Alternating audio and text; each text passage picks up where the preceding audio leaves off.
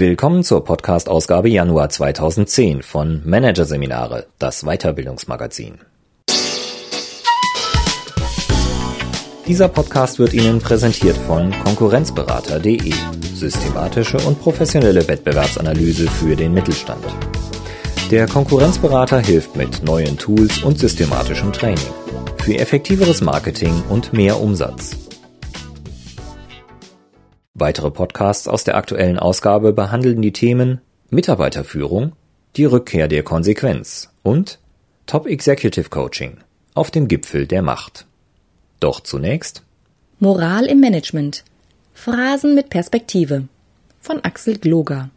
Business Schools lassen ihre Studenten einen Eid auf das Gute schwören. Manager reden über ihre Verantwortung für das Gemeinwohl und das alte Leitbild des ehrbaren Kaufmanns wird wieder hochgehalten.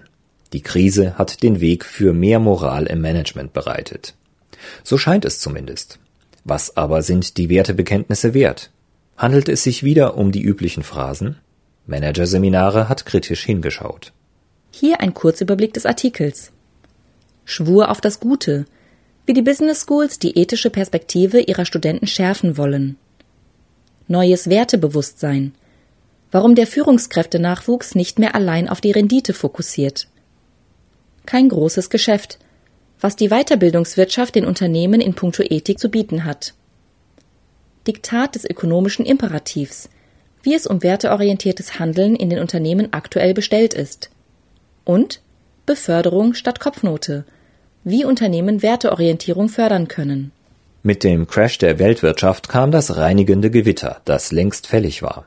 Die Übertreibungen sind vorbei, die Gier ist abgestraft, die Schurken sind entlarvt. Gaunermethoden im Management laufen nicht mehr. Das ewige noch mehr ist allenthalben verpönt.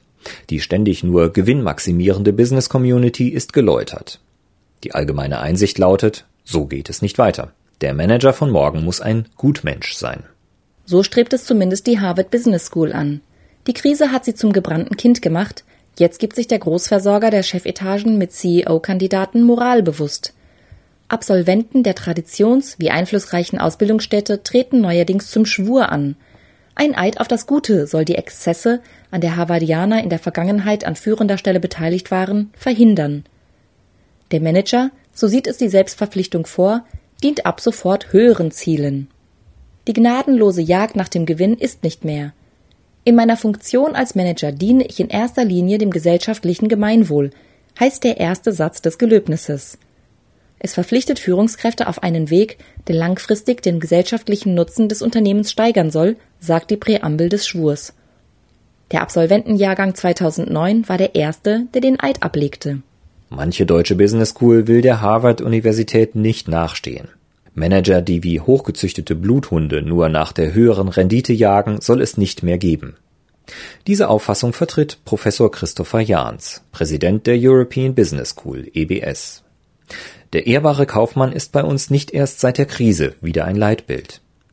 Dieser Rhetorik folgen neuerdings Taten. Die im Herbst in die Masterstudiengänge gestarteten Kommilitonen werden nach ihrem Examen ebenfalls einen Eid ablegen, der sie im Beruf auf die guten Taten verpflichtet. Der Wortlaut ähnelt dem von Harvard. Das Unternehmen, das ich führe, muss dem Allgemeinwohl dienen. So soll es zum ersten Mal im Jahr 2011 aus den Kehlen der EBS-Abgänger tönen. Damit, so scheint es, brechen endlich menschliche Zeiten im Management an. Moral marschiert in den Arbeitsalltag der Führungskräfte. Die Krise ist die Chance, soll und ist endlich zur Deckung zu bringen, sagt Johannes Grassel, Deutschlandchef der Leaders Integrity Foundation, einer Organisation, die sich des Themas Werte und Moral in der Praxis angenommen hat. Es gibt eine wachsende Erkenntnis, dass sich die Unternehmen mehr mit Werten auseinandersetzen müssen. Shareholder Value hat abgedankt, Vorstandschefs, die, wie Josef Ackermann, ihre Renditeziele allzu hoch setzen und mit allzu viel Getöse proklamieren, werden öffentlich abgestraft. Manager sollen wieder nach Zielen arbeiten, bei denen die Weste weiß bleibt, also den Planeten sauber halten, die Ressourcen sparsam verwenden, die Menschenwürde achten, die Gesetze einhalten, ehrbar handeln, der Gesellschaft etwas zurückgeben, ehrlich über alles informieren, niemanden diskriminieren und niemanden ausbeuten schöne neue Welt. Zu jenen, die diese ehrgeizigen Anforderungen an das Gute im Manager umsetzen, könnte Sabrina Noack gehören. Sie absolviert an der Handelshochschule Leipzig, kurz HHL, ein Studium, das im Jahr 2011 mit dem Management Master abschließen wird. Die Angehörigen ihrer Generation können unbelastet von den Jahren der Gier an die Arbeit gehen. Und in der Tat lässt deren Einstellung hoffen. Viele Leute sind sehr wach, sagt die 23-Jährige über ihre Mitstudenten. Man achtet heute darauf, bei wem man sich verdingt. Will sagen, nicht nur Posten und Gehalt sind wichtig, sondern auch die Werteumgebung, die eine Firma bietet.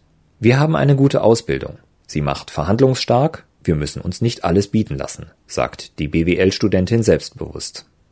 Mit dem Wertebewusstsein des Managementnachwuchses kommt auf die Unternehmen eine anspruchsvolle Agenda zu.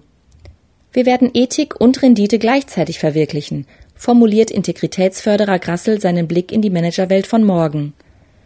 Um bereits jetzt Führungskräfte auf diese Vorgabe vorzubereiten, lädt die ILS zu einer dreieinhalbtägigen Weiterbildung mit dem verheißungsvollen Titel Wohlfühltage für Manager ein. In kleinem Kreis sollen Firmenchefs aus dem Hamsterrad des Führungsalltags heraustreten, ihre Nöte und Zwänge ablegen und, wie Grassel es formuliert, zu ihrem Original zurückfinden, einfach ihr Ich leben.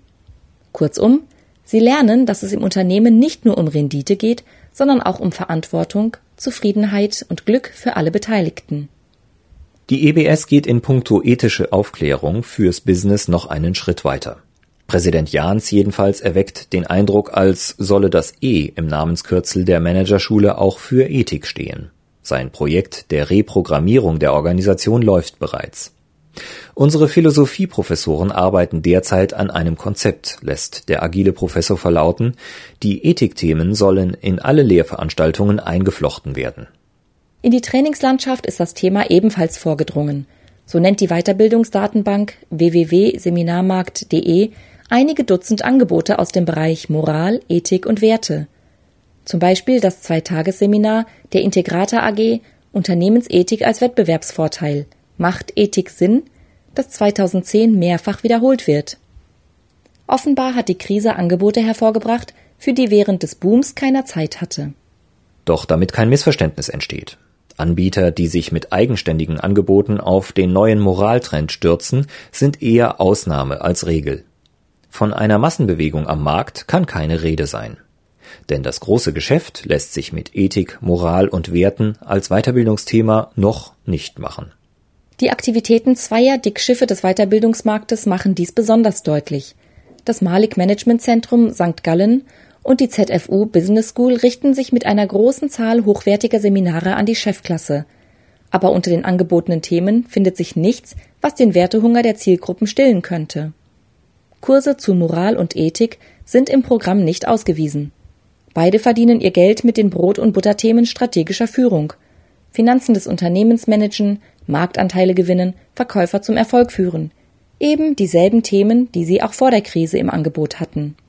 Selbst die Spieler, die auf Moral, Ethik und Werte als Kernkompetenzen rekurrieren, nutzen keineswegs den Rückenwind des Moraltrends für ihr Angebot. Sie treten den an Werten interessierten Managern der Postkrisenökonomie mit fast leeren Händen gegenüber. Eigentlich ein Armutszeugnis. Ende Oktober 2009 meldet das deutsche Netzwerk Wirtschaftsethik kurz DNWE überhaupt keine Veranstaltungen für die Zukunft. Bei der Konkurrenzorganisation Ethikverband e.V. sieht das Angebot ähnlich mau aus. Eine einzige Veranstaltung gab es Anfang November, das Symposium Die Welt des Vermögens. Danach nichts mehr. Keine Vorträge, keine Seminare. Damit haben die beiden Verbände eine große Chance verpasst. Im Getümmel der Krise hätten sie sich als Hilfsposten für all jene aufstellen können, die im Management mehr wollen, als noch höhere Renditezahlen zu produzieren. Aber die Praxis in den Unternehmen lässt für solche Ambitionen offenbar keinen Raum. Moral ist zwar wieder ein Thema, aber so scheint es zumindest eher für Fachartikel des Personalleiters und Sonntagsreden des Vorstandes als für den Businessalltag. Im Alltag regieren immer noch die alten Vorgaben, Gewinn und Marktanteil sind alles. Es gibt eine Diskrepanz zwischen dem Geforderten und dem, was gelebt wird, sagt Integritätscoach Johannes Grassel. Zwar hätten die meisten Unternehmen tolle Wertekataloge, aber sie werden nicht umgesetzt, kritisiert der Berater aus Bleibach. Die Forschung bestätigt diese Sichtweise.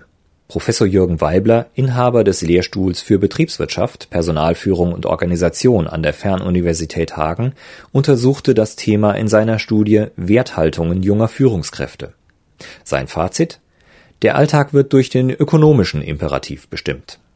Die strenge Rationalität im Denken und Handeln sei zwar günstig für den wirtschaftlichen Erfolg, verhindere aber, dass andere Ziele erreicht werden.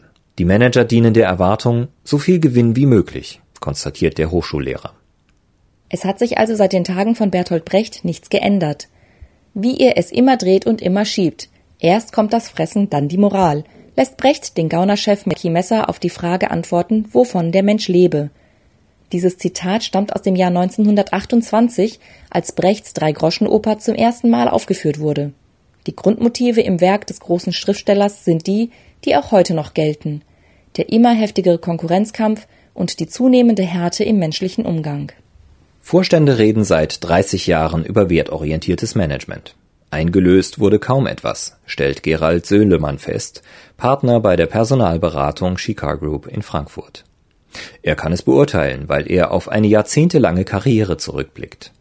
In den 80er Jahren war er bereits an verantwortlicher Stelle bei der Commerzbank aktiv.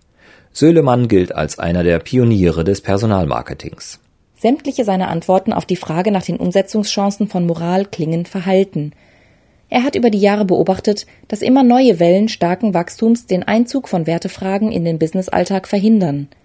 Wir müssen jetzt das Geschäft machen. Für Werte haben wir keine Zeit, so lautete in seinen Augen während der Anspannungs- und Euphoriephasen die verbreitete Ausrede. Erst trieb die Wiedervereinigung die Manager über Jahre zu immer neuen, verlockenden Renditechancen, und als dieser Boom auslief, folgte der nächste unter der Überschrift Globalisierung. Und dann kam der New Economy Boom. Die Strategie lautet jedes Mal Geld verdienen, sagt Söhlemann, andere Themen seien dabei auf der Strecke geblieben. Seine Diagnose hat der Personalberater längst gemacht. Wir haben eine extreme Ausrichtung auf den Kapitalmarkt und eine nicht vollzogene Ausrichtung auf den Humanmarkt.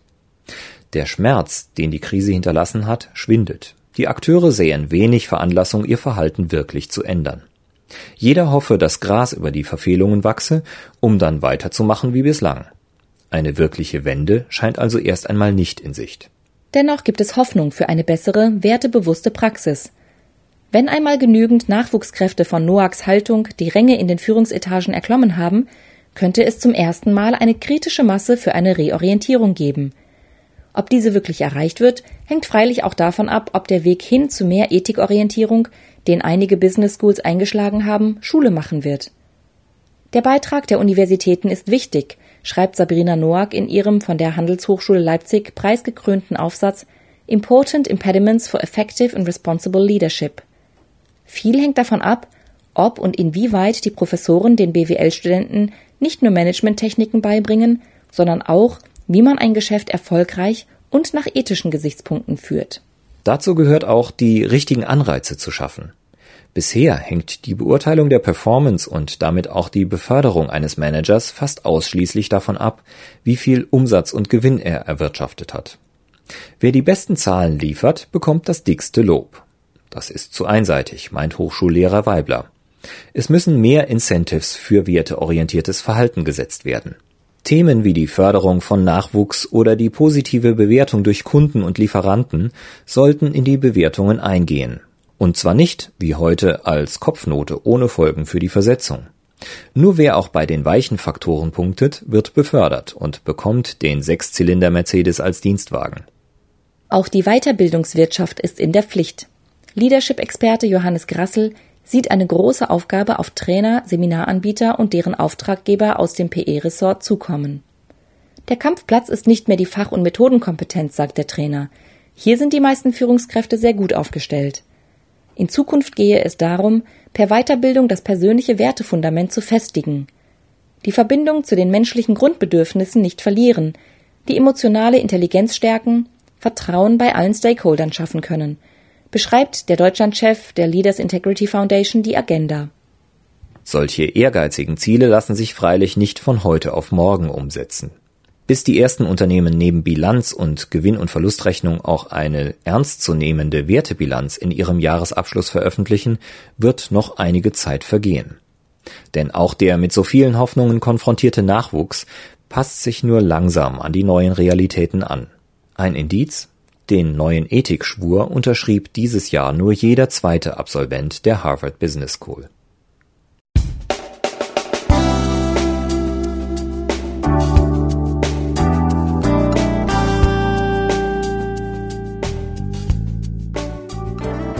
Sie hörten den Artikel Moral im Management. Phrasen mit Perspektive von Axel Gloger aus der Ausgabe Januar 2010 von Managerseminare, produziert von Voiceletter. Weitere Podcasts aus der aktuellen Ausgabe behandeln die Themen Mitarbeiterführung, die Rückkehr der Konsequenz und Top Executive Coaching auf dem Gipfel der Macht. Weitere interessante Inhalte finden Sie auf der Homepage unter managerseminare.de und im Newsblog unter managerseminare.de slash blog.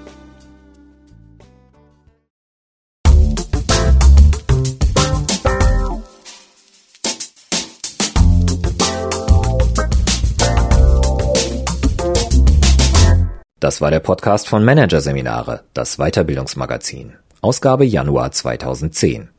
Dieser Podcast wird Ihnen präsentiert von Konkurrenzberater.de Konkurrenzanalyse als Navigationssystem für den Wettbewerb. Übrigens, immer mehr mittelständische Unternehmen investieren in eine professionelle und systematische Wettbewerbsbeobachtung und sind dadurch schneller am Markt, machen mehr Umsatz, kommunizieren klarer. Mehr Informationen, Beratungs- und Trainingsangebote zum Thema Konkurrenzanalyse finden Sie unter www.konkurrenzberater.de.